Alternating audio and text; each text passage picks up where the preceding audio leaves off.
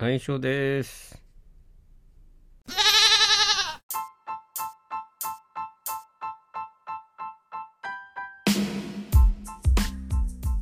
あの記事でね、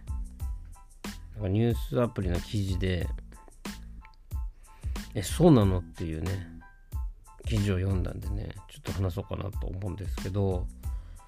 あの例えば何かこう事件でね殺人事件で自分の子供があるいは親族がね、交通事故も含めですけどあるいはその無差別な殺人っていうのでもまあそれで殺められてしまったっていうねことがあってで裁判を起こして賠償請求っていうことに有罪判決が出て賠償請求ってなりますよね。はい、であの民事はちょっと分かんないんですけど刑事刑事のやつであの大体そうやって有罪になって賠償請求っていうのはなるんでしょ？なるみたいなんですけどそれで実際に払われてるっていうケースっていうのは15%ぐらいしかないということが書かれてあったんですよね。ほとんど払われてないってことですよね。裁判するだけ無駄だっていうか、いうか裁判の費用だけなんか裁判をした親族がお金なくなるだけってことですよね。お金入ってこないんだから普通裁判する時ってそういう賠償請求があってそれを総裁をしそこそこから差し引かれてね成功報酬で残りを払われるっていうケースじゃないかなって思うんですけど結局自分が払われないから持ち出しで持ち出しのものが減るだけですよね。でやっぱ払わないってことは反省してないってことなわけだから一生払われることもないってことですよね。おそらくね。うん。でも例えばいろんな事件があって賠償請求ってのあると思うんですけどでもまあ100歩譲ってねあの人を殺めてないものに関してはあのなんていうのかなまだ再起をねそのその人の復活？っていうことをあのん期待してねその人そういう人にも人権はあるわけだからあのもう一回再生の道をね歩ませるようなね政策があるのは理解できるんですけど殺人事件を犯してしまって反省がない人に対してまた再起をねあの期待するって言ったら変なんですけどそのチャンスをあげる意味があるのかなと思っちゃう時ありますよね。うん。正直。本当に事故でねあのそういうことが起こっちゃったりとかうん。その当時の自分が若すぎてねそういう過ちを犯してしまって今はもう更生して深く反省してっていう人に関してはまた復活のねあのチャンスっていうのはあってもいいかなと思うんだけどそもそもそういう何て言うのかな気持ちがない人に判例通りに全てを取り扱う意味ってあんのかなと思うんですよね。うん。その判例によりますよね。まあ日本とかアメリカとかちょっとわかんないんですけどね。国によってそれぞれ違うと思うんですけど、特徴が。ね。違うと思うんですけど、あのー別のね、ポッドキャストで聞いてて、聞いたのは、日本の裁判の有罪率が99.6%っていうんですよね。有罪率99.9%ってことは、あの、弁護士が弁護するだけ無駄ってことですよね。0.4%だけが無罪を勝ち取れるっていうこと。その0.4%のためにすごい弁護士が苦労するっていうことですよね。でこういうふうに考えるともうちょっとね無罪が勝ち取れてもいいんじゃないかなって思うんですけど基本的に検察っていうんでしょうかね。あれ検察なんでしょでしたっけね？がそのなんだっけ？罪に問うというかそうなった場合0.4%しか覆せないっていうことですよね。この意味ってね。うん、だから弁護士も諦めてますよ弁護士はその事実絶対知ってるわけですから形だけ戦うみたいな感じですよね。おそらく。でまあ刑事事件ってね実際扱ったことないから分かんないですけど友人にあのー、相続？相続っていうところをねあのー、相続するときにまずおばあさんかな。祖母の、えー、財産の分与っていうところで弁護士に入ってもらったことがあるって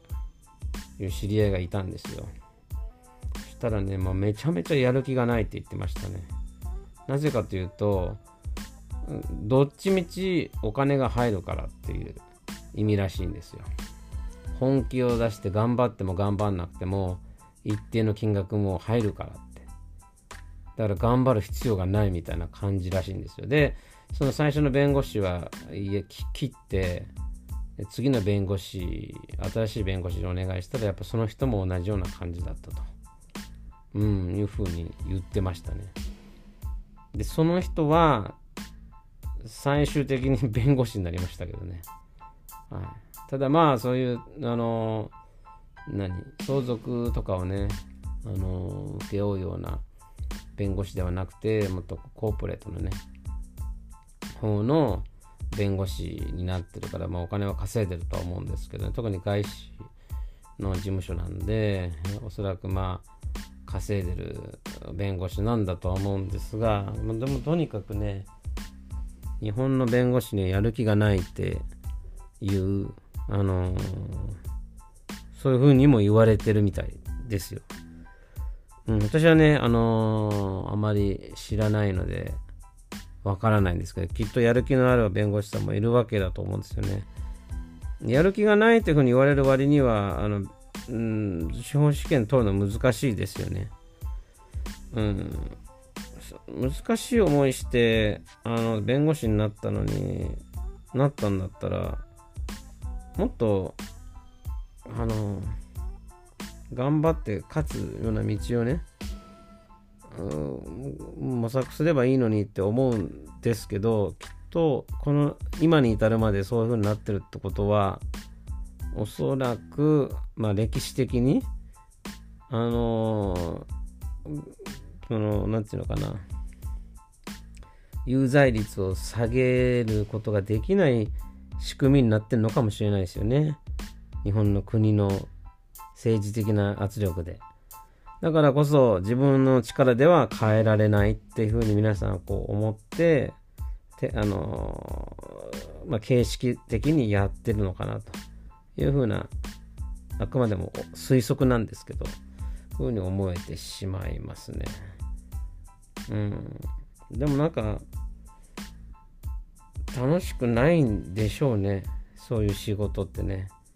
出来レースですよね。おそらくね。うん。でもこれはまあ、あのー、